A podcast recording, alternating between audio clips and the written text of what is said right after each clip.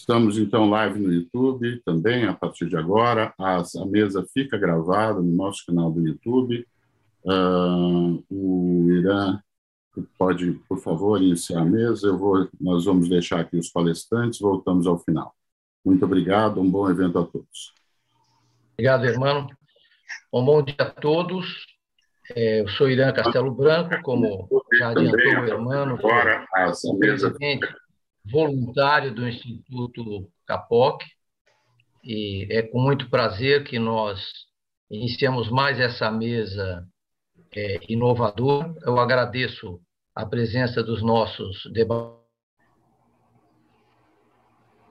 debatedores de inovação, Wagner Denis, dos nossos diretores, é, Bernardo Castelo Branco, Hermano Sintra, de todos os associados que estão nos ouvindo e convidados do Instituto Capoc de Inovação Corporativa. É, o Instituto Capoc de Inovação Corporativa é a casa do profissional da inovação. É, promove atividades de capacitação, de conhecimento, está constituído como um ICT, que é um Instituto de Ciência e Tecnologia, mantém convênios com as, algumas das principais universidades do país e centros de estudos, é, e se destina a promover a inovação, tanto no setor público como privado, sempre colocando ah, o ser humano no centro, a inovação em benefício da produtividade dos setores públicos e privado, mas a serviço e benefício do ser humano. É, nesta mesa de hoje, eu estou substituindo o presidente do nosso Conselho Deliberativo, que é o nosso querido Ludovino Lopes, que teve que atender a demandas é, de família. Passando ao tema, nós vamos discutir NFTs.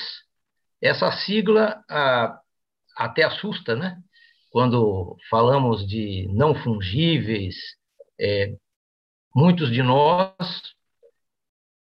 e aqueles que nos é, se confundem com a terminologia, com a complexidade das questões. É daí a relevância dessa mesa de hoje, e para ela nós trouxemos profissionais de sólida formação acadêmica e grande experiência prática. De sorte que eu tenho certeza que, após ouvi-los, nós teremos perguntas, mas tudo já vai estar mais claro, mais compreensível sobre esse é, relevante tema. O nosso keynote speaker é, é o Gabriel Jório. O Gabriel ele é um cofundador é, da Formune, ex-vice-presidente da Valide, onde liderou projetos no Brasil, é, e em outros países. Ele é um engenheiro de produção pela UFF, com MBA é, em finanças e um grande especialista nessa matéria e gente que faz, como vocês poderão observar. Está conosco também o Fausto Vanin, ele tem mestrado pela PUC-PR em informática, tem a certificação pelo MIT em inovação e estratégia, faz estudos é, sobre blockchain na área da saúde na Universidade do Vale dos Sinos e é fundador é, da 1%. Está igualmente conosco, dedicando o seu tempo ao Instituto Capoc, o nosso Flávio de Oliveira, que também é engenheiro de produção pela Universidade de Santa Catarina, especializado em banco de dados para atividades de entendimento de funções comportamentais.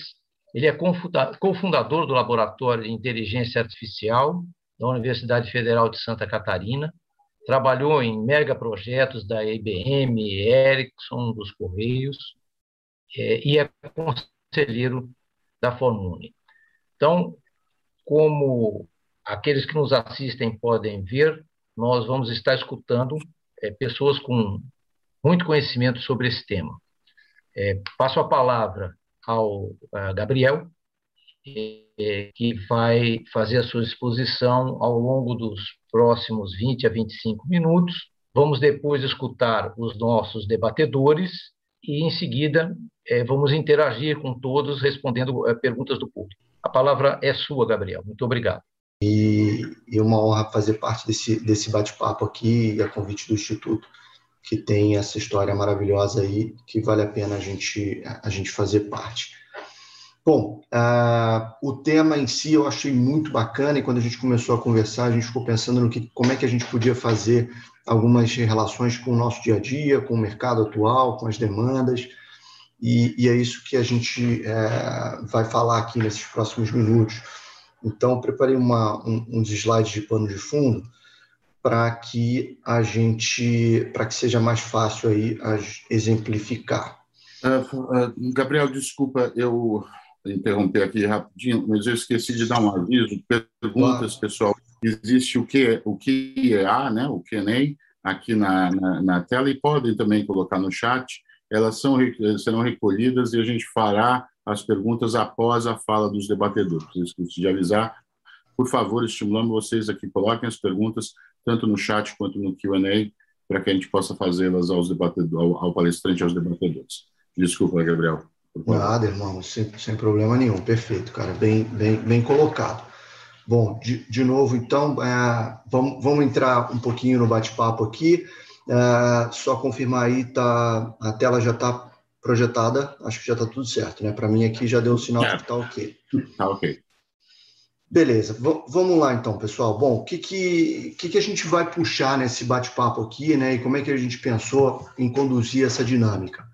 Na verdade, obviamente, vamos falar um pouquinho das NFTs, de como é que, do que, que é o conceito, enfim e tal, mas eu gostaria muito de fazer uma relação com essa tendência mundial hoje eh, no, no mercado, que não é supernova, mas é uma tendência 100% atual, que é de personificação de tudo. Né? Ou seja, hoje qualquer processo, produto, serviço, ele tem muito mais sucesso se ele tiver personificado. Então, como é que a gente conecta esses clientes únicos com as NFTs. Então, vamos falar um pouquinho do histórico, de como é que a gente chegou até aqui e como é que isso se conecta na nossa visão. Bom, é, falando um pouquinho né, da, da básica aí do que, que é o NFT, depois eu não vou entrar aqui no, no mergulho técnico, porque eu vou deixar isso muito mais para a turma aí, sem dúvida o Fausto, é, credenciado sobre black, blockchain e sobre tudo isso, ele vai falar um pouco mais disso. Mas sobre NFT, né? O que é o conceito? Né? São esses non-fungible tokens, que até aí não mudou nada, né? Ou seja, não é um conceito que todo mundo conhece e não é um conceito extremamente natural para todos nós. É, e aí, ou seja, tradução livre é um token não fungível, que também, de novo, não resolveu. Mas vamos lá, acho que facilita na hora que a gente olha alguns exemplos, e principalmente quando a gente compara com os tokens fungíveis. Né? Então vamos lá, vamos falar um pouquinho deles. O que, que seriam esses tokens fungíveis? São aqueles que eventualmente você tem um, um processo que eventualmente ele so, se você pegar dois dele, eles se somam e vai dar igual. Por exemplo, grana. Né? Ou seja, se eu tenho uma nota de 100 pratas e eu tenho duas notas de 50, elas duas elas se somam e ele seria aí um token fungível físico nesse caso. Um token fungível digital seria um Bitcoin, por exemplo. Então, de novo, dois Bitcoins igual a um Bitcoin mais um Bitcoin. Ah, aí agora vamos num exemplo o que, que seria não fungível né, nesse caso. Então, seguindo nessa mesma dinâmica, se eu pegar um imóvel de um milhão de reais e pegar dois imóveis de 500 mil, por exemplo, esses caras não são iguais. Né? Eventualmente ali é, eles podem ser vendidos os dois de 500 por 800 ou por 1 milhão e 200 e não vai bater com aquele de um milhão. Eles têm características diferentes. Né? Então, isso é claro, por exemplo, também no mercado de arte, que a gente vai usar muito nessa nossa, nesse nosso bate-papo aqui. Né? Ou seja, uma tela de um milhão de dólares, ela não quer, ela não vale a mesma coisa que duas de 500, apesar de teoricamente em valor ela ser similar, mas com certeza os colecionadores são diferentes, os gostos são diferentes, enfim. Então isso também para um processo físico. No digital, o que, que é o NFT mais, é, mais comercial, digamos assim? São essas artes digitais. Eu até botei aí um exemplinho, que é essa, essa carinha com cachimbo. Isso aí é um, é um, um NFT que chama CryptoPunk, e depois eu vou usar alguns exemplos aqui para falar de valores e tal. É, esse é um dos que foi vendido por um dos, uma das maiores cifras aí esse ano. Ah, e o que, que é o, o que, que é o NFT nesse caso de uma arte digital? Ele é uma arte digital que ela foi certificada no blockchain, então ela tem o seu a, a sua certificação digital, ela foi obviamente validada no blockchain. Ou seja, a mesma coisa que a gente olhar uma tela do Picasso que tem várias réplicas por aí, mas a original que foi certificada, validada, ela é única. Então ela obviamente tem muito valor. E a mesma coisa para o NFT digital certificado no blockchain. Então, como é que a gente fala disso tudo sem se conectar com a, a individualidade das pessoas? Né? Ou seja, os valores são totalmente diferentes para um colecionador e para um artista de NFT. Então, eu quero conectar bastante com isso, com essa parte da individualidade. E aí, para isso, eu vou puxar um pouquinho do meu histórico, falar um pouquinho da empresa em um minuto, só para só a gente se conectar e mostrar onde a gente está hoje. Né? Então, falar um pouquinho de como é que a gente chegou até aqui, um histórico meu em, em um minuto, né? Eu fiz parte da Valide, como, como o Irã comentou, uh, fiquei quase 15 anos na empresa, tive uma carreira muito bacana. A Valide é uma empresa de uh, identificação, ela é uma empresa que faz meios de pagamento, identificação, certificação digital, uh, hoje está entrando um pouco mais em transação, enfim, é, uma empresa super bacana de tecnologia, mais de 60 anos no mercado, e eu tive a, felicidade de fazer uma carreira muito legal e híbrida lá dentro, desde operação, planejamento estratégico, até a chegar na parte de certificação digital, que eu quero também fazer um link com um pouco desse nosso bate-papo aqui das NFTs. Ah, e eu tive a oportunidade também de viver em diferentes culturas no mundo. Né? Eu morei um ano e pouco na Argentina, quase um ano na Espanha, depois quatro anos nos Estados Unidos e, e vi essas culturas no mundo e os diferentes valores em cada ambiente. Ou seja, o que é bacana para o americano não é 100% é, real que ele vai ser bacana para o brasileiro ou para o espanhol, enfim. Uh, e, obviamente, a gente vem nessa dinâmica de transformação e certificação digital, que é um movimento imparável. Né? Ele não começou hoje, mas ele já hoje é, atinge qualquer das organizações atuais. Uh, e aí eu quero falar um pouquinho dessa, desse conceito de inteligência ampliada e das ferramentas cognitivas.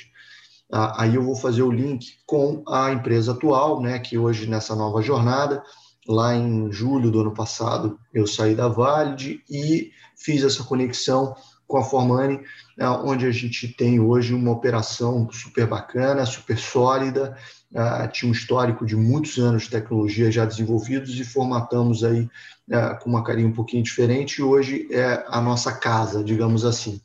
E o que é o nosso DNA? O nosso DNA está muito ligado com aquilo que a gente vem falando desde o início aqui desse bate-papo e que, obviamente, eu vou conectar com as NFTs, que a gente parte do conhecimento do indivíduo como o pontapé inicial para motivar essa pessoa a tomar a decisão que a gente gostaria que ela tomasse ou que a gente precise que ela tome.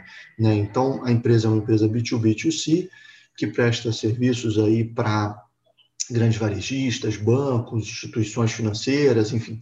Uh, e a gente atua com alguns pilares, com a parte de recuperação financeira de dívidas, com a parte de gestão de cartão de crédito, ativação, fidelização, motivação de consumo de alguns produtos, cross-sell, enfim, mas todos eles baseados nesse DNA, de que a gente conhecendo o indivíduo, a gente fazendo uma análise própria dos indivíduos, desses indivíduos, a gente consegue clusterizar e realizar os melhores, é, as melhores interações com essas pessoas para que eles tomem as decisões que a gente gostaria que ele tomasse. Isso tudo digital, obviamente super escalável e com um processo hoje extremamente estruturado. Então, eu vou fazer de novo esse link ah, com a, as NFTs aqui, de como é que isso tudo está muito ligado. Ou seja, a unificação, o entendimento da pessoa, como que os indivíduos têm gostos diferentes, como que eles têm, ah, enfim, ah, hábitos diferentes e como aquilo impacta na decisão dele. Bom, falando um pouquinho de evolução tecnológica, né? ou seja, não é, não é novo, mas hoje tem muitos dados e está tudo na palma da nossa mão, né? ou seja, tudo isso está muito uh, em voga, mas esse processo ele está ainda muito desestruturado. né? Informação tem para todo lado, desde que ela vire, só que ela virar informação efetivamente não é um desafio simples. Então, de novo, acho que a gente, a gente centraliza essa frase aqui no final para que para facilitar o entendimento. Ou seja, transformar dados em informação não é algo novo. Isso já tem há muitos anos, isso sempre foi uma, um desafio da humanidade, mas a, a real é que o mercado mudou, a, a, o poder de decisão das pessoas mudou, e não adianta a gente só se basear em critérios antigos para tomada de decisão, porque definitivamente um exemplo claro disso é essa mesa inovadora ser feita digitalmente, né? Com certeza aí o Wagner comentou, o Irã também, as trocas físicas, né, no cafezinho, muitas vezes são mais produtivas até do que um bate-papo numa reunião efetiva. Então, esse conceito da nova economia, que eu boto entre aspas, que tem muita, muita uh, discussão em cima disso, ele definitivamente transformou o cenário mundial. Então, de novo, uh, como é que isso tudo se conecta com as NFTs? Né? Uh, lembra que a gente falou lá no início, as NFTs elas possuem certificação digital, elas estão tokenizadas, elas são, obviamente, validadas no blockchain. Então, elas são únicas e um outro conceito muito bacana, eles são finitos, assim como, obviamente, as moedas digitais, enfim, eles são conceitos finitos. Uh, e a percepção de valor, ela é pessoal, ou seja, se conecta muito de novo com aquilo que a gente comentou. Conhecimento do indivíduo, saber o que, que para ele importa, saber o que, que para ele tem valor e é relevante. Isso, no final das contas, é o que pode ser transformar uma obra né, do Picasso ali que vale para um colecionador mais de 50 milhões de dólares e para eventualmente uma pessoa que não tem nenhuma relação com a arte não tem nenhum valor. E obviamente que a pessoa que tem o conhecimento da arte, ela faz, ela valoriza o fato de ser um, uma original e não uma réplica, enfim, que obviamente tem muitos por aí. Assim como nos NFTs digitais, né? Ou seja, como a gente tem o exemplo desse CryptoPunk aí. Esse exemplo específico, foi vendido nesse ano, em março desse ano, por quase 8 milhões de dólares. E aí, é, não vou fazer juízo de valor, definitivamente a gente não está aqui para isso, mas é uma é, para alguém teve valor e para alguém ele teve esse, esse, essa relevância. E se a gente olhar hoje no mercado, ele está à venda por 90 milhões de dólares. Então, ou seja, ele tem aí, ah, não sei se ele é líquido, não sei se ele vende por esse preço, mas ele está à venda por esse preço. Ah, então, de novo, a economia real e a economia digital, elas têm os mesmos princípios básicos. E aí, no final, a gente vai conectar de novo com isso. Sempre fazendo esse paralelo da percepção de valor ser uma coisa pessoal com aquilo que hoje é o desafio da, da digitalização. Ah, bom, deixa, deixa eu trazer aqui para a gente, eu trouxe um exemplo prático, pessoal, que, que eu acho que exemplifica muito isso. Ah, eu tinha uma corretora de investimentos que eu estava trabalhando há um tempo, enfim, ah, e aí tinha colocado lá, tinha alocado um pouco de, de, de recursos e tal, e não estava tão satisfeito, enfim, estava ah, pensando em dar uma diversificada e fazia um, um, um call semanal, quinzenal, enfim, para fazer para verificar o andamento. E, e, obviamente, quando eu tinha uma, uma, relação muito próxima com esse analista de investimentos e tal, ele me conhecia e sabia das minhas, das minhas crenças e valores e, e, e gostos, enfim, de tudo. Então, ele percebia que, para mim, tinha, algumas coisas tinham valor. E aí eu vou voltar nesse mito do tratamento igualitário já já. Mas aí deixa eu, deixa eu colocar aqui o que, que me fez esse, esse exemplo ser muito bacana para exemplificar a personificação e a conexão com os NFTs. Né? Como é que eu lembrei dele com tanta, com tanta ênfase? Porque esse, esse, esse grupo, esse, esse fundo, esse, esse escritório de investimento na época, ele me falou, ele me convidou para um evento que o Guga era um, é, tinha sido convidado como embaixador da marca, enfim. E o cara teve uma baita empatia para falar comigo sobre isso em primeira mão, me chamou, me chamou para um evento onde o Guga estaria e tal. E por conta disso eu acabei decidindo não retirar meus investimentos e, e decidi ficar lá. Ou seja, o cara teve um, uma baita presença ali de realmente usar o que ele sabia e o que ele me conhecia. A, minha relação com tênis é, é, é, de longa data, eu comecei muito novo, faço, é, é, jogo há muitos anos, e, inclusive faço viagens uh, por conta disso, ou seja, às vezes a gente planeja férias para fazer viagens e, e, e, eventualmente conectar com a agenda aí dos, dos tenistas para a gente ver no mundo inteiro. Então isso é um, é um hobby desde, desde criança. Então ele conseguiu pegar isso e me deixou ali conectado com, com o evento. Acabou que eu nem fui no, no, no jantar com o Guga, mas, mas eu achei super bacana trazer aqui porque traz esse exemplo de personificação que a empatia dele me fez uma tomada de decisão. Eu mudei uma, um processo que eu ia fazer por conta dessa, dessa dinâmica. E aí eu volto nesse tema do mito do, do tratamento igualitário aqui, né? Ou seja, a gente fala, a gente escuta muita coisa por aí que uh, as pessoas devem ser tratadas como a gente gostaria de ser tratado, né? Isso, isso é uma frase muito, muito forte, é uma frase muito comum no mundo hoje. É, eu particularmente não gosto dela. É, por que, que não? Porque, na verdade, se você faz isso, você não está personificando, você não está tratando a pessoa como ela gostaria de ser tratada. Então, assim, na verdade, como eu sou tratado, não é a mesma forma que o Fausto gostaria de ser tratado, ou o Flávio, ou o Irã, é, enfim, ou o Emmanuel, ou o Wagner, né? ou seja, todas as pessoas que, que, que eventualmente têm diferentes, diferentes interesses. Então, é, esse tratamento igualitário, para mim, eu, eu, vejo muito como um mito e hoje, no mundo do mercado, no mundo de negócios, ele está cada vez mais evidente. A, a, a, partir do momento que você personifica um contato, uma relação, a chance de sucesso é monstruosa. Estava é, até lendo um estudo da McKinsey esses dias que 76% das pessoas tendem a ter um, uma relação direta com a marca, ou seja, manter o uso de um cartão de crédito, por exemplo, se ele tiver relação com a marca. Ou seja, todos nós aqui temos mais de um cartão de crédito. O fato da gente não ter uma conexão com uma marca faz a gente usar vários ao mesmo tempo. Se de repente essa marca, algum, algumas dessas marcas que a gente tem o cartão de crédito, tivesse uma relação pessoal com a gente, é, provavelmente eu privilegiaria eles e usaria muito mais esse cartão. Então, fazendo de novo o paralelo lá com a Formani, com o, tempo, com o tema da personificação, é isso que a gente faz, esse é o nosso DNA. É entender sobre os, os, os hábitos de consumo, é, sobre o que, que são os motivadores, quais são os gatilhos das pessoas, e a gente interage com essas pessoas de forma, de forma lúdica, cognitiva, para gerar o maior interesse, o maior engajamento dele com a marca. Então, eu achei muito bacana entre personificação e, e, NFTs, porque aí eu vou falar um pouco mais ainda dos exemplos das NFTs aqui. Por quê?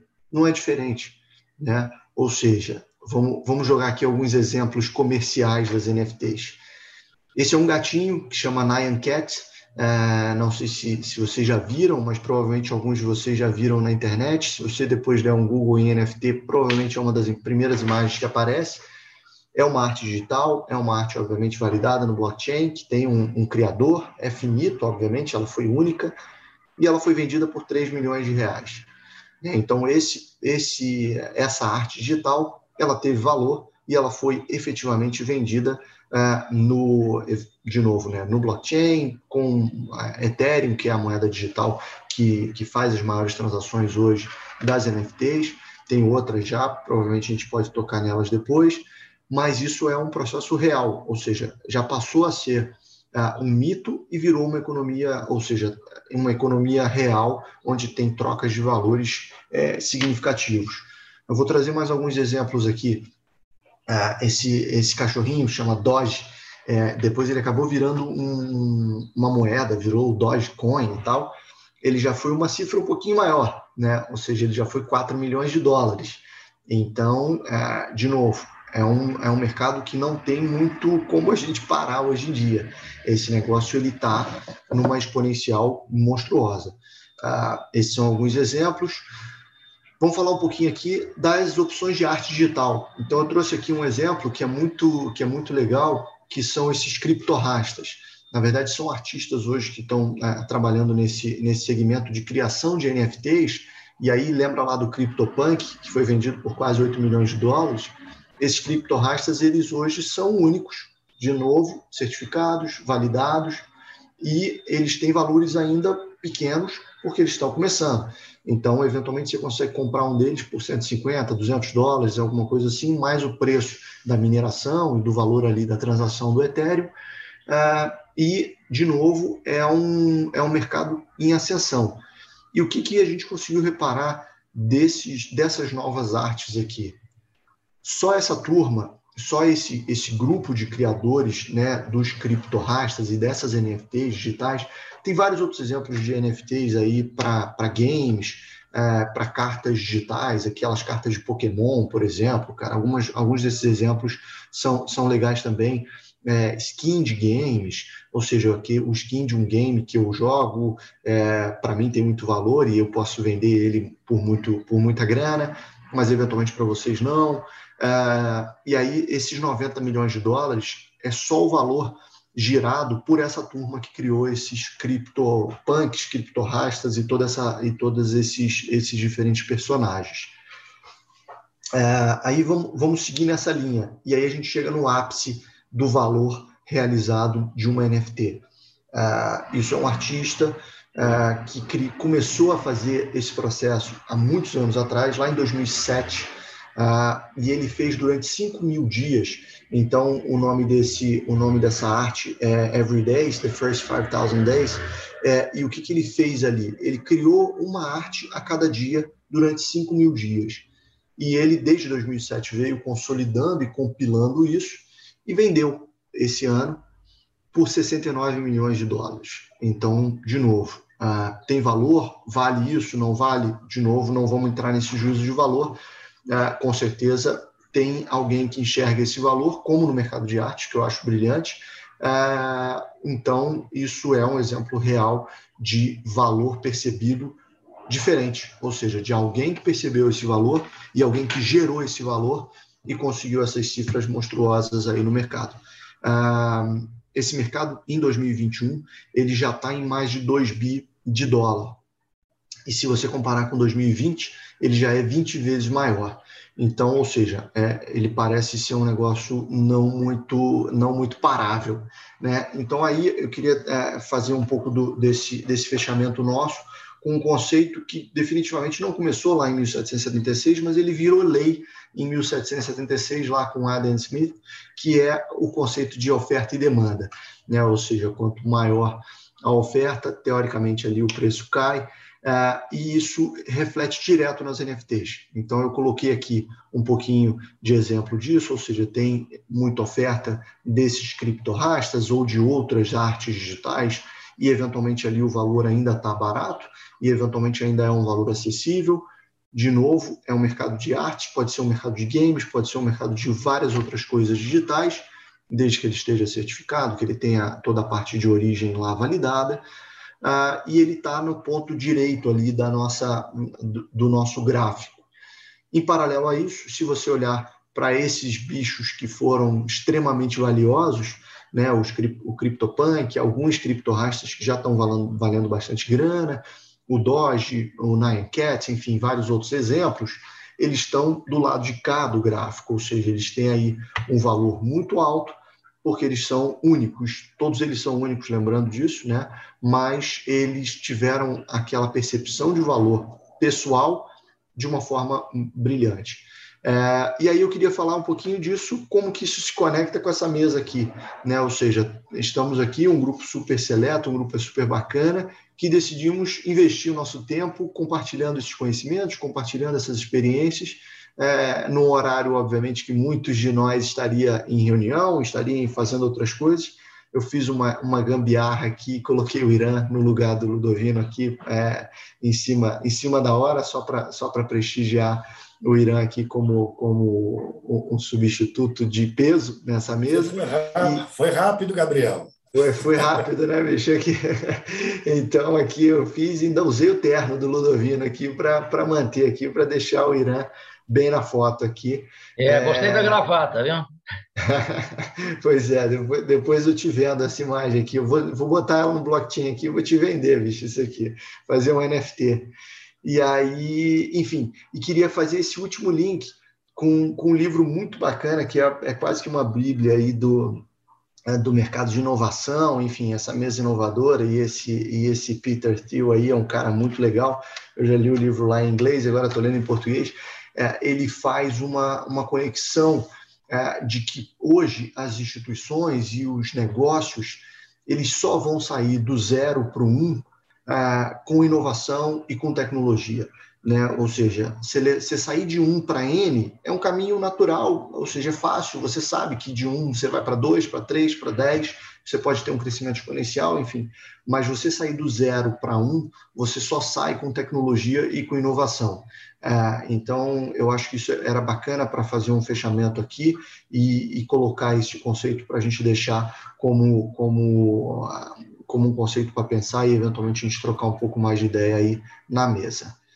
É isso, pessoal. Isso que tinha, que tinha pensado para hoje. É, essas conexões acho que fizer, faziam sentido né, da personificação com as NFTs. É, deixo meus contatos aí e, e, fica e passo a bola aí de volta para a turma da mesa para eu, eu aprender mais um pouco sobre esses conceitos e sobre essa, essa tecnologia e inovação muito legal. Ah, olha, muito obrigado, Gabriel.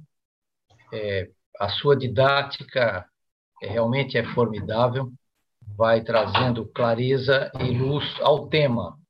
É, Para otimizar o nosso tempo aqui, já vamos então passar a palavra ao nosso Flávio de Oliveira.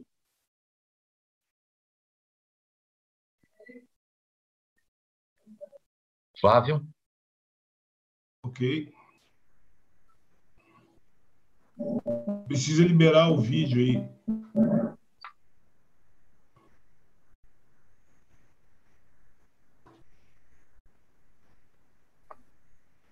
Ah, tá. Vamos liberando o vídeo. Desculpe, eu perdi a atenção que eu estava no telefone. Irã, o que, que eu preciso fazer? É liberar o vídeo do Flávio Oliveira. É. Flávio Oliveira. Liberar o vídeo para o Flávio. Desculpe, Flávio. Tá. A falha técnica aqui.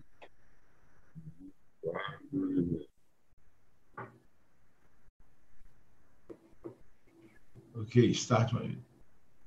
Bom dia. É, vamos direto ao assunto, tratar da questão das MFTs, e a gente tem que observar a origem estratégica dela. Tá? A NFT ela aparece como uma consequência da necessidade de atribuir validade específica ao mercado de ativos intangíveis. Tá? Se nós observarmos, houve no Brasil, a partir da criação do registro unificado imobiliário, tá? uma migração de pesquisadores enormes para o Brasil, que o Brasil foi o primeiro, o primeiro país do mundo que implantou um, um registro de imóveis certificados digitais, tá? que torna impossível duas pessoas serem proprietárias do mesmo imóvel ou duas pessoas tentarem vender o mesmo imóvel. Esse processo de certificação é, chamou muita atenção da Nasdaq e vários países acabaram criando sistemas similares de certificação digital por emissão de um token, de um token não no sistema do blockchain, mas num sistema de verificação que é o Registro Único de Imóveis. O Registro Único de Imóveis é um token para ativos tangíveis, tá? Num determinado ponto, se começa a ter a necessidade de atribuir valor unificação e certificação de ativos intangíveis. Tá? Tem uma frase muito interessante de um grande colecionador de máquinas de datilografia que ele diz o seguinte: se eu pegar um bilhetinho batido à máquina do Steve Jobs, tá? quanto que ele vale hoje? Milhões de dólares.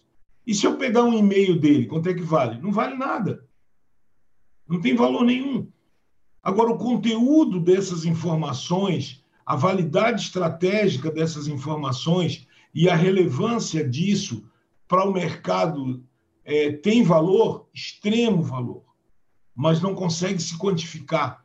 Os ativos intangíveis, do ponto de vista dos ativos intangíveis digitais, não sofriam um sistema de valoração do seu valor tático, nem do seu valor fiduciário. Isso se perdia. Então, num determinado momento, a partir de uma brincadeira, se conseguiu criar uma atividade que registra, é, personaliza e certifica que um ativo intangível digital passa a ter valor. Passa a ter valor no sentido do seu registro como entidade única e como entidade validada. Tá? Então, por exemplo, eu tenho duas, em casa, eu tenho duas gravuras do Picasso. Uma está certificada pela Fundação Picasso, a outra não está certificada. As duas são da mesma série. As duas são produzidas no mesmo momento. As duas foram assinadas no mesmo momento. A ausência da certificação faz com que uma não valha nem mil dólares e a outra vale dezenas, centenas de vezes esse valor. Então, esse, essa brecha de mercado criou uma nova caminhada estratégica chamada NFT. O NFT ele criou a possibilidade de que ativos até então esquecidos passassem a ter valores inquestionáveis, tá?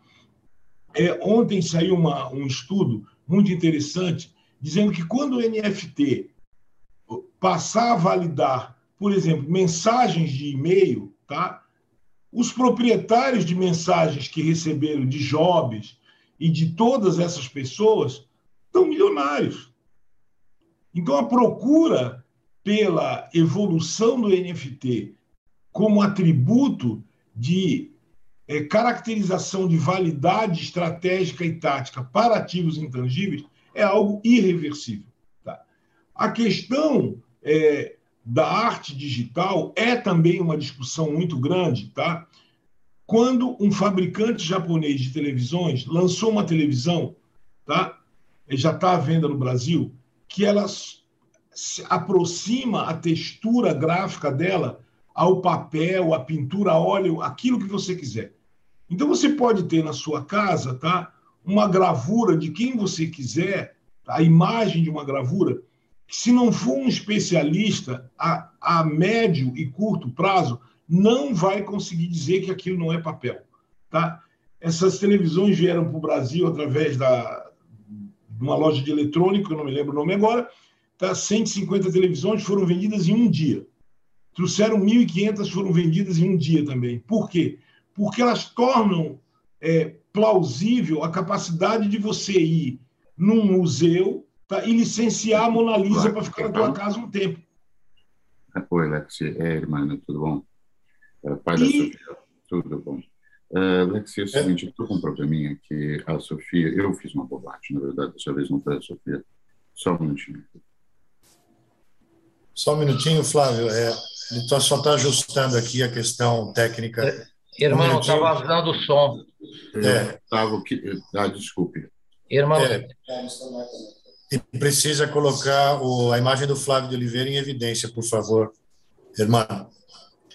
Para mim está aparecendo Gabriel Joril. Não sei se para vocês Estou resolvendo um problema pessoal aqui, eu me perdi. Que, é, o que, coloca, eu preciso fazer? Por favor, só a imagem do Flávio de Oliveira em evidência, porque está aparecendo aqui para mim, Gabriel e não Flávio. Ah, eu não botei ele no spotlight. Diz. É, por favor. Obrigado. Ah, peço perdão. Pronto, Flávio, pode continuar. Então, o que acontece é o seguinte: é, é, se, tentando seguir a linha de raciocínio, a certificação desses ativos digitais intangíveis faz com que uma simples réplica de uma obra de arte, se certificada pela entidade que detém os direitos sobre ela, ela passe a ter um valor muito próximo, em determinados casos, à obra original. Então, eu quero ter uma fotografia do Miguel Rio Branco na minha casa, tá? Só que eu quero levar ela para onde eu quiser. Eu não tenho a necessidade de ter um bem físico, ter que cuidar de papel, ter que é, colocar vidro antirreflexo, uma moldura que custa milhares de reais para poder proteger essa entidade. Se eu puder ter ela no mundo digital, ela está definitivamente protegida, ela vai ter o mesmo valor na área de comercialização e eu vou poder usufruir dela em qualquer lugar do mundo que eu estiver. Então, quando eu sinto saudade de uma determinada obra, eu tenho que ir lá no depósito, pegar, pedir para dar manutenção, trocar na parede, e aí as medidas não são iguais, o arquiteto tem que vir reorganizar tudo. Então, o sentido agora da utilização das NFTs no mercado de arte, inicialmente, é para que haja a possibilidade de se criação de suítes fornecedores da obra aonde eu estiver, como eu quiser e sobre o meio de apresentação que eu desejar. Então, isso tem feito com que o NFT se torne algo insubstituível para o mercado de arte. Só para lembrar, o quinto maior mercado de movimentação financeira no mundo é o mercado de arte. A maior concentração de valores no mundo está ligado no mercado de arte. O ativo físico tangível do Louvre é superior ao PIB de quase 60 países. Então, a popularização da possibilidade de se ter uma obra de arte válida, reconhecível e na mesma qualidade gráfica de que o original se encontra, por um preço fracionário ou por um período fracionário, torna o NFT uma das maiores promessas do comércio é, digital nos próximos anos. Outro ponto extremamente importante é a certificação dos ativos intelectuais gerados. Então, é, eu quero ter uma cópia do Homem de Davi, de Da Vinci, Davi, quero é, usufruir dele, dos textos disso. Tá? Conseguir algo que esteja calibrado tecnicamente igual ao documento original só através da instituição. Então, a instituição faz isso, gera o token de validade do, do, do ativo intangível e está liberado. Textos, e-mails, toda essa plataforma passa a ter uma validade extremamente importante no mercado financeiro, no mercado mundial. Então, o NFT ele entra como uma atividade cartorária para um dos maiores depósitos financeiros da história da humanidade. Achar um poço de petróleo que valha 100 bilhões de dólares é extremamente difícil. E você necessita de investimento de bilhões de dólares. Acessar a 100 bilhões de dólares em movimento de ativos intangíveis, o Museu Sofia tem 100 vezes isso. O Louvre nem se fala. Então, a utilização do NFT como uma bolsa de recursos muito compatível com as bolsas de valores, no sentido da aglomeração de capital e comercialização parcial ou integral, é algo irreversível. Nós estamos falando do maior recurso financeiro acumulado na história da humanidade. Agora, se a NFT, se o processo NFT vai ser suficientemente capaz para administrar e gestionar esses bilhões de ativos intangíveis, tá? é, no critério de valor ou não, isso é algo que só o tempo vai dizer. Pô, eu vou dar um exemplo, tá? É, eu tive a oportunidade de ter e-mail trocado com Mandela. Quanto que isso vale para mim? Não tem limite esse valor. Quanto que valeria para um, um, um fã do Mandela? Um outro tanto de valor. Mas como que isso, quanto que isso vale hoje? Não vale nada. Não vale nada. Uma mera lembrança que muitos até foram apagados. Mas a partir da hora que isso passa a ter uma caracterização de autenticidade, passa a ter a garantia de que ele não vai sofrer nenhum acidente, que ele não vai ser apagado, que ele vai estar protegido, e que isso é um registro de autenticidade contínuo, todos eles passam a ter muito valor. Então, o NFT, ele é hoje a chave para um admirável mundo novo da valoração quantificação e comercialização de ativos intangíveis. Tá? Esse é o ponto estratégico. O, é, o mercado não tem conseguido analisar a profundidade desse movimento. Tá? Esse movimento cria um mercado paralelo que até o final desse ano vai estar movimentando de 3 a 4 bilhões de dólares. Até o final desse ano. E no ano que vem, ninguém sabe qual é a escala de crescimento, ninguém tem noção disso. Tá? A única noção que tem é que o volume de ativos intangíveis, por serem intangíveis e digitais, são milhões de vezes maior do que todos os ativos tangíveis existentes hoje no nosso planeta. Se você pegar uma obra de arte muito importante, um documento muito importante, ele é único e não reproduzível. Se nós observarmos o que dá para fazer com a replicação digital ou com o processo de produção de cópias por similaridade, nós vamos chegar à conclusão que o conceito de valor e dinheiro perdeu totalmente a lógica no mercado atual. E o NFT tende a criar um movimento totalmente esdrúxulo na questão de valorização de ativos e do que é valor e o que não é valor. Ninguém sabe mais o que é valor e o que não é valor. Ninguém tem mais noção a partir disso. Porque você pode criar valores monstruosos financeiramente e comerciais a partir de um simples e-mail. E quantos milhões de simples e-mails existem? Não replicáveis, praticamente infinitos. Então, a grande mudança do NFT no nosso sistema, principalmente nas, nas estruturas de origem capitalista, é a criação de uma nova base financeira. Uma base financeira que rompe com a estrutura de replicação e, e rompe com a área de geração de riqueza. A geração de riqueza a partir do NFT passa a ser questionada de infinitas formas. Por que vale? Vale porque é produtivo? Não, não é produtivo. Então vale por quê? Vale porque dá prazer? Não sei. Então essa relação do NFT com os ativos intangíveis é algo nunca visto até agora na humanidade. E quem está subestimando o poder dessa ferramenta e o poder desse mercado é, não, não sabe do que está falando. No Brasil, a primeira experiência de NFT bem sucedida é um arquivo em branco. Tá? É um conjunto de bytes que gera uma telinha em branco para uma atividade social. A atividade de NFT gerado a clubes, tá? onde você transforma o, o fã num ativo financeiro, tá? gerou para o Corinthians uma atividade de 8 milhões de reais, quando se esperava quase nada, tá? tendo uma lucratividade de 4 milhões de reais líquida para a empresa que criou o processo. E o que, que foi vendido? Nada. O que, que foi entregue? Nada. O que, que foi comercializado? Tá? Um token, um NFT, garantindo que aquele é, indivíduo é um torcedor personalizado e que ele tenha valor como um ativo intangível do clube, no entanto, ele é tangível, ele é uma massa física, ele é um ser humano. Então, ou seja, critérios fisicamente determinados desde o surgimento da economia taylorista deixam de existir.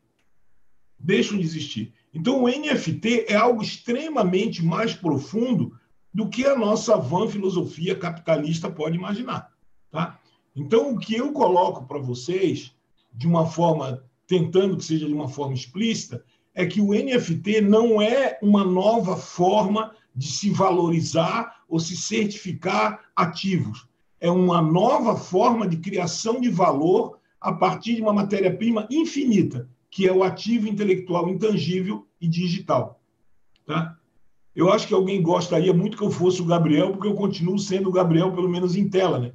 Então, é, é, é, tá? embora o Gabriel seja até mais bonito que eu, extremamente mais, é, é, gostaria que voltasse a imagem correta. Tá? É, alguém pede aqui para explicar o que é suíte de fornecedor.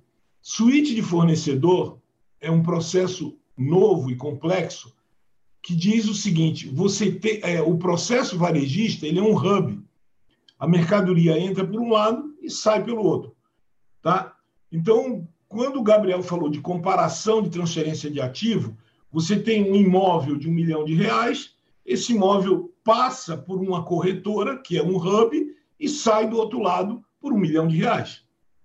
Se essa corretora fizer algum trabalho interessante, pode subir o valor. Se não fizer, cai, mas é diretamente proporcional. O suíte de valores, tá? o, o suíte, esses suítes, eles têm a capacidade de entrar de um lado um ativo intangível sem valor específico e sem validação comercial e sair do outro lado um ativo bilionário. Um exemplo desse tipo de suíte é uma, são mercados que estão sendo criados nos Estados Unidos, empresas para validação de correspondência digital. Então, veja bem, se você pegar uma correspondência do Einstein, tá? há um tempo atrás, uma foi leiloada lá por um milhão de dólares. Tá? Um e-mail do Tom Hanks falando sobre o, o filme Filadélfia e descrevendo o que ele gostaria, tá? a partir da hora que ele tivesse a, a, a, a sua certificação NFT, o valor esperado é que comece em 10 milhões de dólares. Tá? O primeiro... Estou entrando aqui para me pedir desculpa aqui, Flávio, mas você não está mais como Gabriel já há algum tempo. Você ficou como Gabriel há um tempo, eu peço desculpas. Eu estava Não, mas eu fiquei com telefone urgente. aparecendo. Não, não, ah, agora você está tá direitinho. Agora está ah, tá aí, não, o Irã vai fazer a passagem. Estou aparecendo, porque direitinho não dá para alguém ficar. eu, eu, eu, comi bola mesmo, eu peço perdão. Tá legal, não, tudo bem. Então, eu tentei responder a pessoa que pediu informação sobre o suíte, tá? Ótimo. Tá? o suíte fornecedor. O suíte fornecedor é aquele indivíduo ou entidade que tem a capacidade de pegar um ativo intangível, não reconhecível e não valorável e transformar em diamante digital. Tá? Então, essa é uma tendência. As principais casas de leilão do mundo estão totalmente assustadas, elas não têm noção do que vai acontecer com isso, tá? elas não conseguem identificar qual é o resultado disso. Tá? Então, ou seja, é um, uma correspondência, tá? É, um, algo digital do Andy Warhol vai valer muito mais do que uma obra dela em pouco tempo. Tá? Em pouco tempo. Porque, principalmente... Muito bom, muito bom. Flávio, muito bom. É, aqui é, é o Wagner, agradeço muito. É muito valiosa a sua, a sua apresentação. A gente tem que seguir um pouquinho aqui a, a nossa rotina de horário e a gente deixa para o final as respostas, né? E ainda vão ter outras perguntas e você vai ter oportunidade de respondê-las também. Fica, fica tranquilo, então. Tá, tá bom? É, vamos passar, então, vamos passar é, para o Fausto. Vamos, vamos passar para o Fausto, não sem antes eu ter oportunidade de elogiar a maravilhosa exposição que nos fez o Flávio e que vem somando temos ouvido e gradualmente clarificando esse tema revolucionário aqui para a nossa compreensão. Né? Muito obrigado, Flávio, e Fausto, você tem a palavra. Obrigado, obrigado, Irã, obrigado, pessoal, pela oportunidade. Só aguardar aqui a, a minha imagem, não sei se já está aparecendo para todos aí, mas. É, assim Manda a imagem do, do Fausto, por gentileza. Já estou passando ele para o. Está tá, tá Está na tela já o Perfeito, pessoal. Tudo certo? Uh, bom dia, bom dia a todos. Prazer estar com vocês aqui. Eu sou Fausto Vanin, faço parte da, da 1%, enfim, trabalhamos com, com blockchain. Esse é o nosso, é o nosso dia a dia. Né? Então, é, eu vou é, tomar liberdade aqui de compartilhar a minha tela com vocês rapidamente para falar um pouquinho é, sobre a One, o que fazemos e, e também já muito amparado em, em, em tudo que já foi falado sobre NFT até aqui, então vou guardar boa parte aí para o debate, então uh, apresentar um pouquinho do que fazemos aqui. Nós somos um time de pessoas que estamos, estamos desde 2017 desenvolvendo soluções com blockchain aqui no cenário brasileiro e fomentando o nosso ecossistema. É, estou compartilhando a tela, acredito que todo mundo já esteja visualizando. Se alguém, por acaso, tiver alguma dificuldade, só, só me avisar. Sim, nós estamos visualizando, está perfeito. Perfeito, maravilhoso. Uh, e nós trabalhamos o processo de construção de soluções, desde a ideia até a implantação do, do produto, né, operando integrado com blockchain. Então, né, desde quem ainda tem uma ideia, quer, quer estruturar isso né, no processo de, de criar toda a mecânica por trás do token né, e, e levar suas soluções para blockchain, né, a gente tem essa, essa condição de apoiar né, ali o chamado tokenomics, né, que é essa condição de criar toda essa essa mecânica que vai operar por detrás do token e a integração disso com soluções de tecnologia, né? Então, desde a solução, né, desde o nosso core de soluções lá que integra com a blockchain, hoje operamos com diferentes um, blockchains como Ethereum, é, RSK, Celo, Polygon, uh, e fazendo tanto a venda primária quanto a venda secundária, gestão de chaves criptográficas e tudo mais. É, a gente tem alguns cases bem, bem é, importantes, significativos. Né? Hoje é, temos como parceira, né, o, como, no, nossa cliente no início, né, hoje parceira e investidora, que é a MOS, né, que é, é uma das maiores empresas do mundo em termos de créditos de carbono. Né, e, e tem uh, um token que é o MCO2 que representa uma tonelada de crédito de carbono.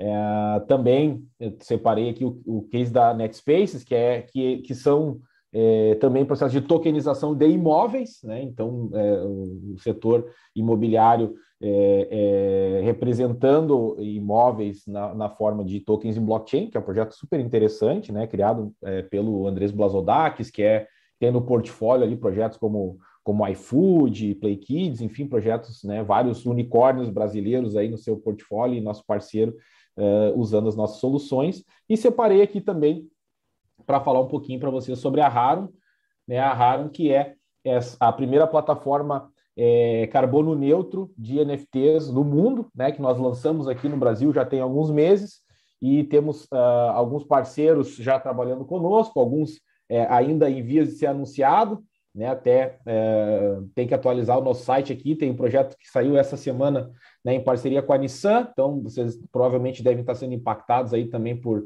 as mídias da Nissan falando sobre o Nissan Kicks Play, que está saindo aí, uh, presenteando os compradores com NFT. Também são produtos rodando em cima das nossas soluções. Também, obviamente, a solução de NFTs da Amazônia com a MOS, que está tá no forno para ser lançado e também o projeto em parceria com o Cacá Bueno, que eu vou falar daqui a pouquinho para vocês. Então, aqui um pouquinho navegando no site. Uh, é uma solução white label para que marcas criem suas galerias de colecionáveis NFT. Né? Então, né, eu, em particular, tenho é, trabalhado é, diariamente com esse produto. Então, é, dedicado bastante energia para a gente ter essa, essa solução e traduzir né, esse mercado que é tão complexo para algo que o público brasileiro, por exemplo, possa acessar e adquirir um NFT com um pagamento tão simples quanto o pagamento de um Pix, né? Que é exatamente isso que a gente está fazendo. Então, para que a pessoa não precise conhecer criptomoedas, não precise possuir criptomoedas, é algo tão simples quanto fazer um Pix para poder acessar um colecionável NFT e nós, com as nossas soluções, damos conta de fazer toda essa, uh, essa complexidade das operações em blockchain. Então, aqui trago um exemplo de uma galeria uh, nossa que está também já disponível dentro da Raro, né, que é uh, uh, artes originárias, né, então de que são pacotes de, de itens de produção da, de arte indígena brasileira, então representando muito bem né, a arte nacional, a arte do Brasil, né, em, em, pacotes uh, serem comercializados para venda é, no, no, no, nosso site, né, é, em, na forma de pacotes, né, então, deixa eu carregar aqui, uh, traduzindo, né, essas artes é, de artistas indígenas brasileiros na forma de NFTs para apoiar né, causas indígenas. É, também a internet está meio, tá meio lenta aqui, mas eu vou Vou carregar aqui uh, outro, outro portal aqui enquanto carrega ali, para compartilhar com vocês, que é o Motorsports, que também aí é um, uma, outra, uma outra abordagem, né? uma, outra, uma outra plataforma, mas que, né, que é a nossa parceria com o Caca Bueno, levando momentos é, inesquecíveis do automobilismo, com a curadoria do Caca Bueno, né, num, num processo aqui de de engajamento, trazendo é, uma série de eventos, enfim, acontecimentos históricos do, dos esportes a motor no Brasil. Né? A, a primeira leva, inclusive, a pessoa que encontrar, a, a primeira pessoa a encontrar a, a, a figura comemorativa dos 300 GPs do Cacá Bueno vai ganhar a luva que ele utilizou na etapa de Goiânia no final de semana. Né? Então, tem uma, uma, um, um prêmio muito é, é, é interessante para quem se engajar, né? Toda a parceria com o Kaká, enfim, tem todo tem toda é, é, essa propriedade e os pacotes, né, disponíveis já para para compra aí já na, na loja, né, Motorsports do do Cacá Bueno. Então dois, dois tipos de, de pacotes à venda, né? Então a pessoa pode ver todos os detalhes, né? todos os, os, os itens é, são carbono neutro, né? então as emissões de carbono são compensadas é, na blockchain.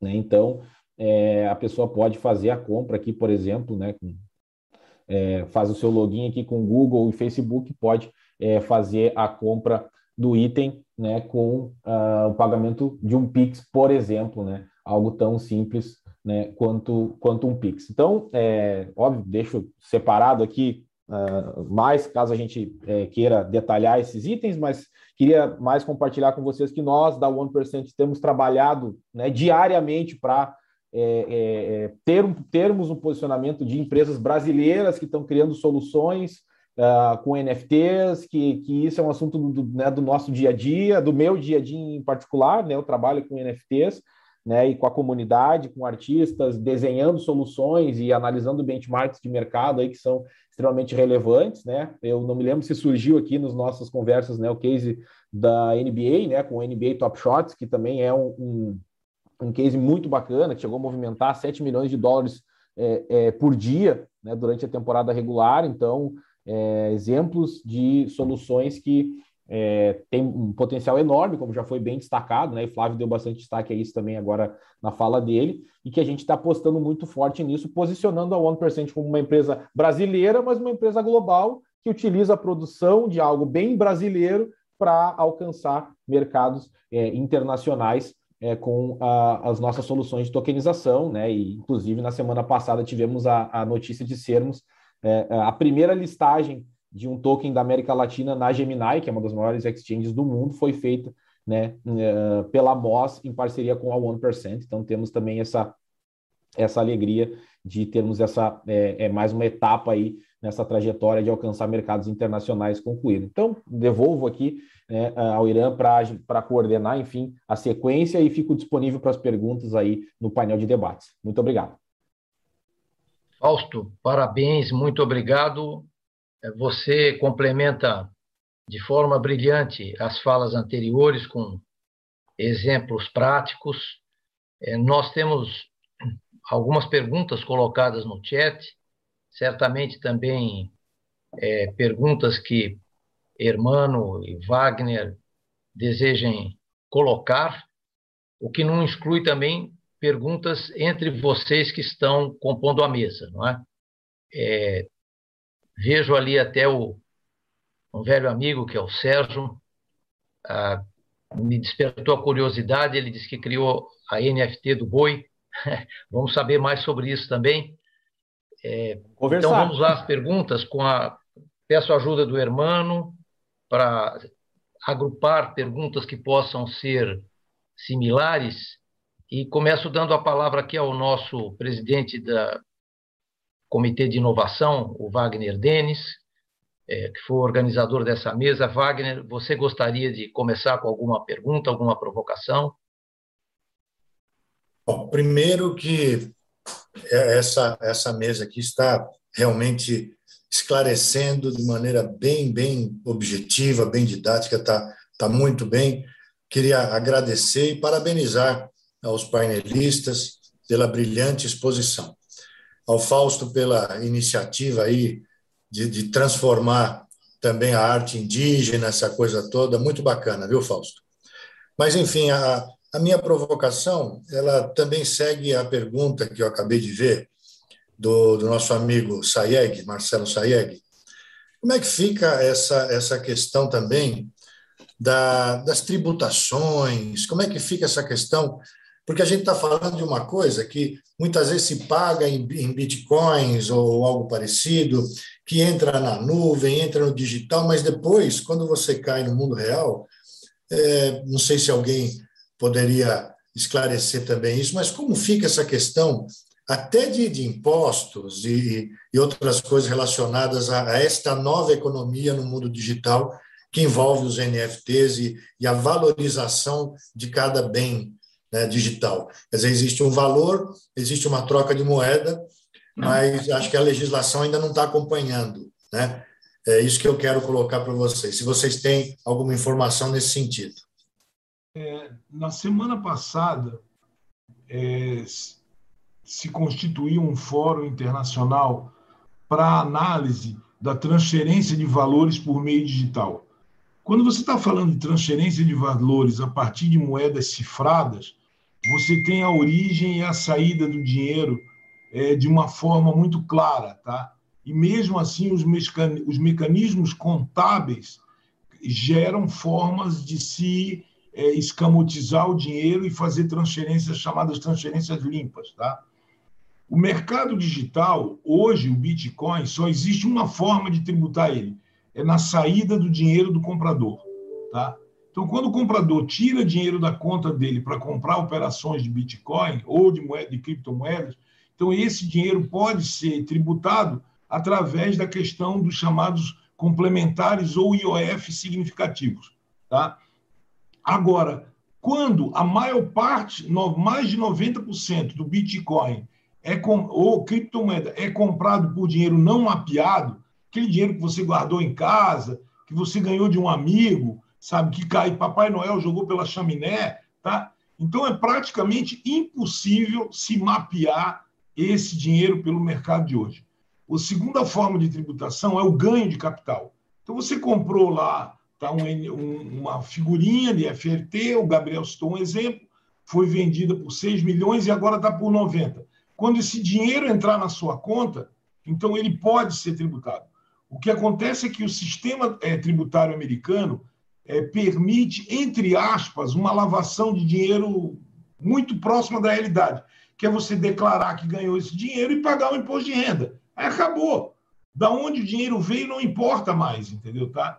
Desde você olhou. Então, os pseudos paraísos fiscais e os que aceitam a tributação por declaração voluntária estão saindo na frente nesse ponto, tá? O leste europeu, por exemplo, é, a Romênia, tá? A Eslovênia, a Croácia, criaram sistemas para tributar o dinheiro digital através da autodeclaração, com valores de imposto muito baixos. Então, hoje, por exemplo, é 90% dos dinossauros que hackeavam banco agora migraram para a proteção de qualquer cometa para esses países, tá? E por 500 mil euros compram a cidadania. Então, um mercado que você que algo sai de 2 milhões de reais passa para 90 milhões de reais, essa, é, o lucro é muito sedutor para essa operação. Então, os modelos tradicionais de tributação não são capazes nem de ver o dinheiro, quanto mais tributar. Tá? É, bem, bem esclarecedor. Estamos aqui numa viagem a Vênus, não é? Muita coisa vai acontecer. É, temos mais perguntas.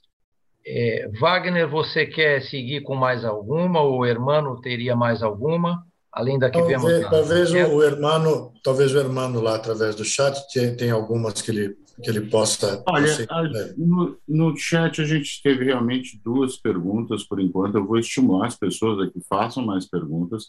As perguntas que tivemos no chat eram a pergunta do IR e a pergunta já respondida pelo Flávio sobre os. Uh, suíte fornecedores, né? Uh, o Sérgio falou da NFT do Boi, mas ele mandou um recado aqui dizendo que ele prefere não divulgar ao público ainda, uh, fato que tem que ser respeitado.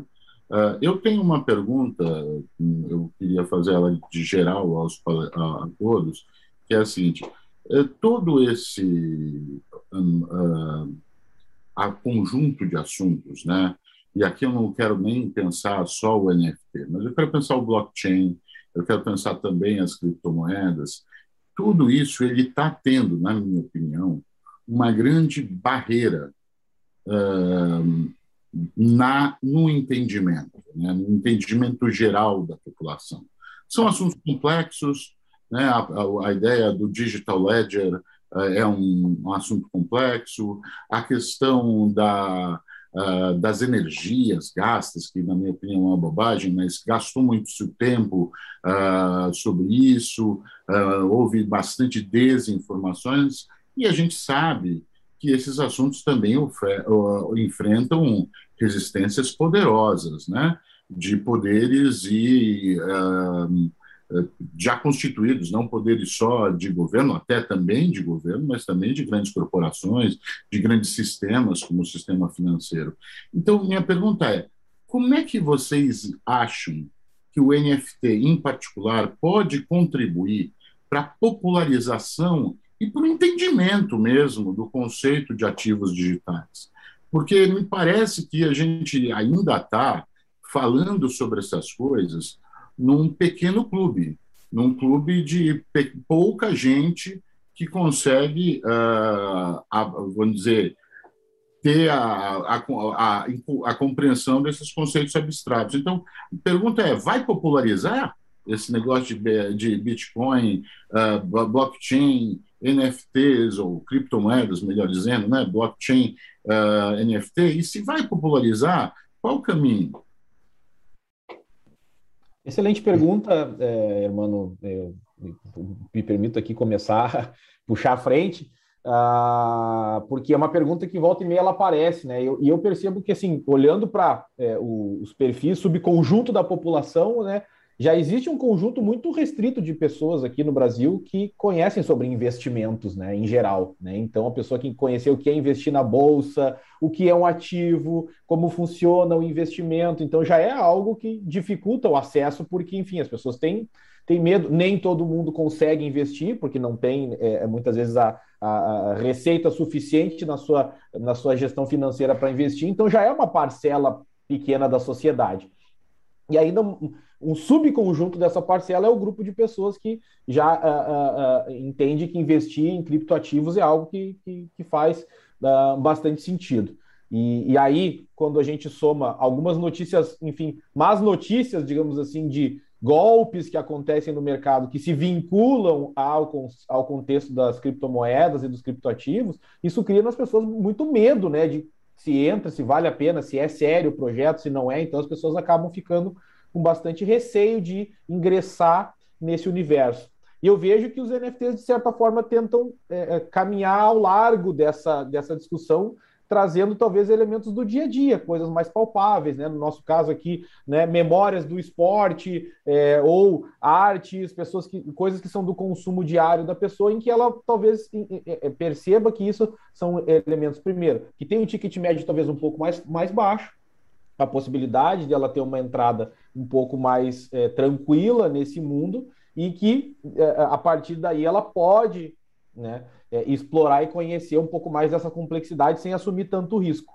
Então, assim, para mim, invariavelmente, criptomoedas, blockchain, elas vão virar uma infraestrutura de operações para o sistema financeiro, porque trazem muita automatização, ganho de escala, segurança e tal. Então, e, e, e talvez isso é, é, vai entrar no, no, no, linguajar do dia a dia do brasileiro por outras vias também, né? Talvez assim como tão rapidamente se popularizou o Pix né, no dia a dia do brasileiro, talvez né, blockchain e criptoativos entrem por essa via né, de projetos de, de, de, apelo um pouco mais popular e nessa convergência de digitalização dos sistemas com pautas aí como Open Banking, né, digitalização da, da, da cadeia né, é, é, é, é, e o uso dessas tecnologias também né, em ambientes né, governamentais ou serviços de acesso diário do público, talvez essa, essa mescla vai popularizar um pouco mais o tema no dia a dia do brasileiro. Seria Boa. interessante ouvirmos como o Flávio e o Gabriel veem a questão. Você gostaria de falar, Flávio? É, o primeiro ponto de vista é o seguinte: é, alguém aqui sabe o que é irídio ativo?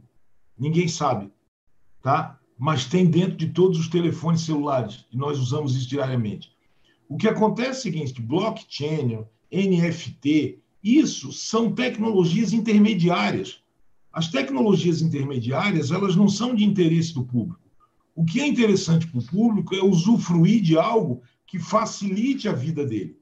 Por que, que o Pix pegou? O Pix pegou por um motivo simples, porque ele veio facilitar a vida das pessoas. Então, ontem eu estava num, numa padaria, oito ou nove pessoas perguntaram: dá para pagar com Pix? A pessoa disse: claro que dá para pagar. E aí todo mundo começou a pagar pão com Pix. Então, ou seja, o, o mercado de cartões de crédito subestimou o valor do Pix. Ah, isso aí vai ficar para vendedor da 25, como disse um certo presidente de banco. Ele deve estar tá tendo que explicar agora para a diretoria dele o que ele quis dizer com isso, tá? Porque as ordens de pagamento tributadas, tá? O envio de crédito tributado nesse banco desapareceu. Tá todo mundo mandando Pix que não é tributável. Está tributável pelo ponto de vista de lucro de banco. Tá? Então, o que acontece é o seguinte: o, o NFT, o blockchain, isso não interessa para a população. Isso não vai se popularizar. O que vai se popularizar é a, é a minha facilidade de comprar uma obra de arte digital e ela ser válida e mais tarde eu poder revender ela. Por exemplo, eu não tenho acesso à arte indígena, porque a maior parte é falsificada, o, o cara lá que se mete a índio fazendo, não sei o quê. Agora, se tem alguém que diz, olha, essa, essa fotografia, essa gravura é um objeto certificado, é legal, eu vou estar valorizando o, instituto, o trabalho sólido, vou estar valorizando essa, essa comunidade, vou estar gerando riqueza de uma forma simples. Tá? tá? É essa questão. Por exemplo, a atividade que a Formoney faz é uma atividade que envolve rede neural, inteligência ampliada, superprocessamento, banco de dados não estruturado, processamento distribuído, geolocalização, identificação simultânea e modelo lúdico. 90% das pessoas não sabem nem o que é isso. Mas eles, quando contratam a Formani, é porque a Formani, em vez de entregar 0,09 de conversão de cartão de crédito, entrega 75%.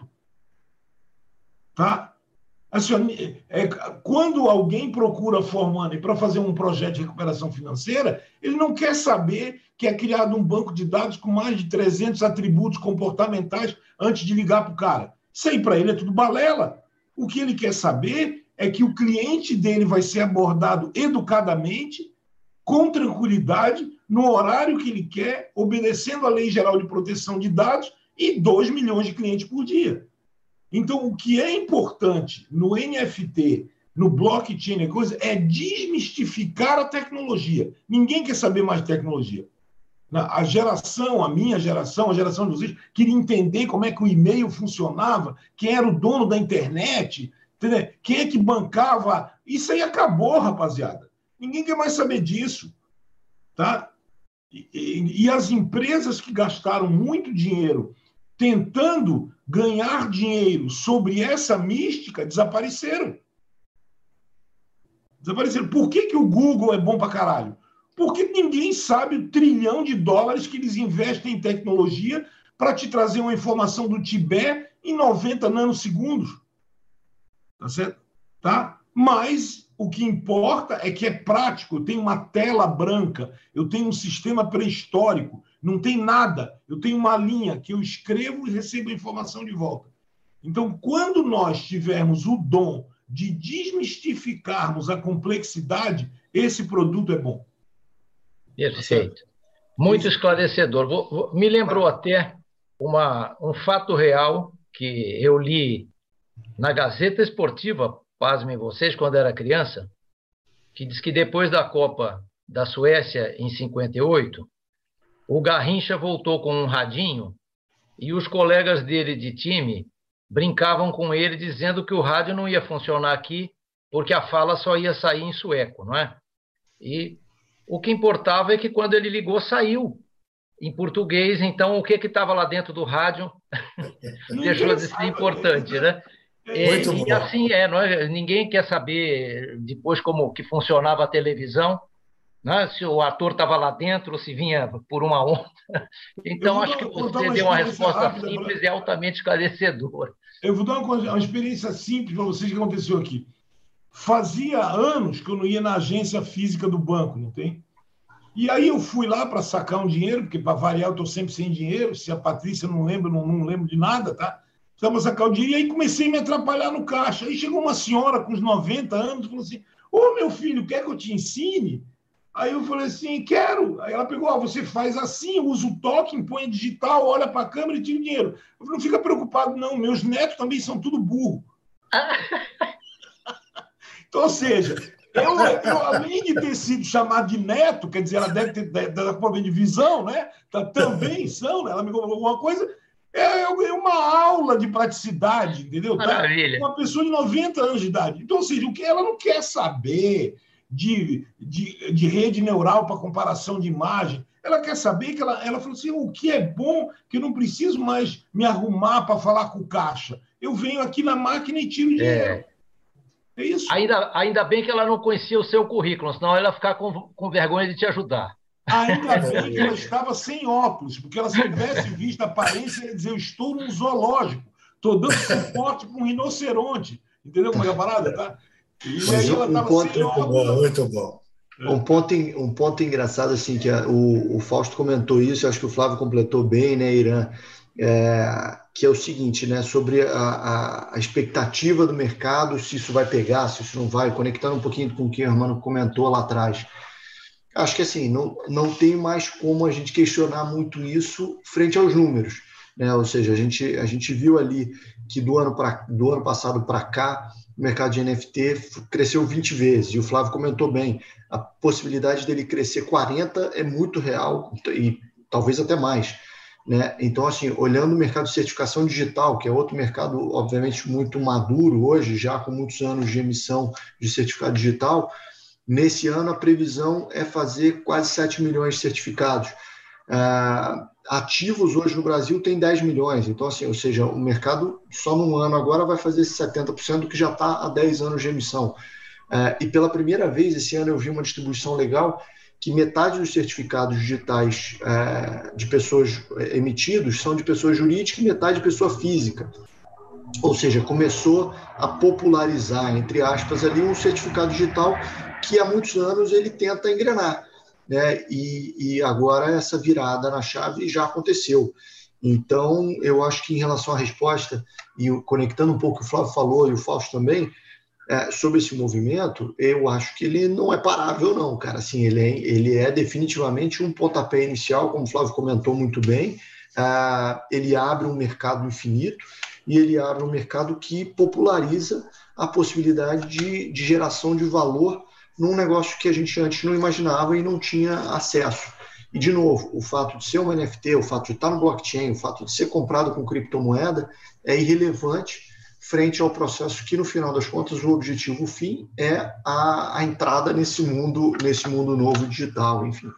Então... Gabriel, eu queria te fazer só mais uma, uma pergunta. É, no, no, caso aqui da, do NFT, é, a gente tem a possibilidade inclusive de fatiar, por exemplo, a, a propriedade. Né? Então, você tem, eu acho que isso também vai afetar o mercado imobiliário, talvez o, Fausto também possa colaborar, estamos no finzinho já, mas você é capaz de ter uma parcela é, de um imóvel, de um apartamento. Quer dizer, eu sou proprietário de um apartamento, se eu quiser vender uma parte do meu apartamento por um tempo limitado ou coisa parecida, eu posso fazer isso, não é isso, Fausto e Gabriel? Tem essa essa tendência também, né? De você poder o NFT é, ser uma forma dos investidores é, serem donos de parcelas pequenas ou um pouco maiores, dependendo, ele pode vender isso para outro, pode trans... e o dono continua sendo dono do imóvel, né? Mas uma parcela está ali negociando, está entrando dinheiro, está saindo. Como é que vocês veem isso? Só para provocar um pouquinho vocês. Boa, boa. É, isso é muito bacana porque isso volta naquele conceito básico lá de trás, né? Ou seja, se a gente tem a certificação digital daquele meio e você tem é dono da origem dele, você pode obviamente fazer o que você quiser com ele. Então, a partir daquele momento que você é dono dele, você tem a possibilidade de fatiar ele, como você está comentando mas sem perder a propriedade de origem ali. Então, assim como as, que o Flávio comentou das obras ah, físicas, eventualmente ali, que são incopiáveis, porque, obviamente, o dono e proprietário oficial dele, certificado por alguma coisa, ele, ele é o que detém valor. Então, a partir do momento que você é o dono e você detém valor dele, a possibilidade de você monetizar ele de diferentes maneiras hoje é uma, é uma, uma coisa antes também não muito, não muito presente no nosso dia a dia. Então, é um bom, é um bom exemplo, Wagner, é um bom exemplo. Deixa eu ver o, o Wagner, o, o Fausto, o que, que, ele, que, que ele adiciona aí nessa é, visão dele. Eu, eu, concordo, Gabriel, porque uh, pegando o exemplo da própria Netspace, né, que é, enfim, já trouxe como um case aqui, né, e é uma empresa brasileira, é, eu, uh, a representação do ativo do mundo real como um token é, é a grande sacada. Existem diversos tipos de tokens, né? Enfim, a gente está falando muito dos tokens não fungíveis, né? Enfim, dos colecionáveis, mas, mas essa, essa visão, né, que o Wagner trouxe, ela é, para mim, ela, ela é perfeita, digamos assim, dentro do, do, do, que é possível aplicar, né? Eu trago até um exemplo ainda mais fora desse contexto, que é a rastreabilidade de uma peça na indústria, que vai sair da, da manufatura até o cliente final. Esse item ele pode ser representado por um token e toda a movimentação desse item nos diversos atores, né, de operadores logísticos, né, depósitos, sei lá, operador aduaneiro, até chegar ao destino final, podem ser representadas como movimentações desses tokens entre diferentes elementos, entre diferentes itens, né? E aí, né, para quem é do mercado de derivativos, a cabeça pode explodir, né? Porque tudo que você pode criar em termos de mercado futuro, processos de negócio, garantias, enfim, é, e, e, geração de negócios a partir desses tokens é algo maravilhoso, porque a gente está falando em operar numa rede global, no mercado global, com custo de transação baixo, totalmente digitalizado e, e, e em tempo real, né? Então. É, o, Sérgio, o Sérgio acabou de colocar aqui, acho que o irmão ia comentar também, né, irmão? Que o Sérgio colocou aqui, que é o caso do boi. Então, eu queria falar para o Sérgio, nesse projeto aí, que eu quero investir na picanha, tá? Você vai fatiar o boi, eu quero investir na picanha. Deixa eu só fazer uma colocação aqui muito importante para evitar uma confusão que está se gerando em todos os mercados. O MFT ele é uma ferramenta de validação. Ele não é executor da transação. O que acontece é o seguinte: se vo... antigamente, lembra que tinha uma coisa que a gente fazia que alugar é, era proprietário de um mês do apartamento então você podia usufruir férias, porque aquele em um mês, aquele apartamento, o timeshare, tá? Então o que acontece é o seguinte: o tempo compartilhado, o, o NFT serve para validar essa transação única e não para criar essa transação. A segunda coisa é que o NFT ele é destinado para transações de ativos intangíveis digitais. No mundo físico, esse token se chama RFID. Tá? Os, os, tags de RFID eles são tokens de numeração única, impossíveis de serem recriar, é, criados para rastreamento de ativos físicos. Só para lembrar para vocês, o maior segredo da Avan, o que faz ela crescer, que isso é genial, é que ela criou um sistema de rastreabilidade que o produto sai da fábrica da mulher de camiseta lá, que só consegue produzir mil camisetas por mês, ela sai direto para a prateleira. Porque ela, se ela vai entregar mil camisetas, ela recebeu mil tags, mil tokens físicos, que o produto dela é escaneado pelo celular, confere que a caixa está lacrada e é enviado direto para o ponto de venda. Então, a gestão física está muito bem resolvido através do tag de RFID. Agora, você pode botar um token de NFT dentro do tag? Pode.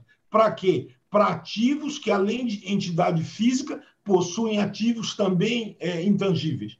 Tá certo? Uma escultura ela tem um valor como a escultura em si e como a imagem da escultura. Então, são dois universos de, de, de ativos.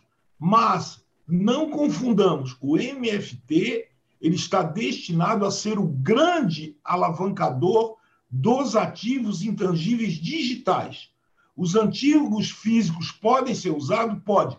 É a comparação. Você tem um facão e um bisturi. Você pode pegar o bisturi e dar para o cara que abre coco? Pode. Ele vai conseguir ganhar dinheiro? Não vai. É a melhor lâmina do mundo, mas não consegue abrir um coco. Agora, consegue pegar um facão e dar para o cirurgião? É muito maior que um bisturi, mas não vai conseguir fazer nada. Então, são mercados específicos o exemplo da arte indígena é perfeito, o exemplo do, do, da, da memória bilha digital das corridas de Fórmula 1 e do automobilismo são maravilhosos, tá ok? Mas lembremos que o blockchain é um cartório digital para o universo de ativos transacionados de meio digital, tá certo? Tá? É, é, essa é uma coisa muito importante da gente lembrar. E por isso a possibilidade de crescimento infinito. Tá? Nós é, temos aqui a oportunidade, Flávio, da coisa mais interessante de uma mesa redonda, que é a discordância. Então, o Fausto tu diz que discorda humildemente do, disso, a gente precisa ouvir o Fausto.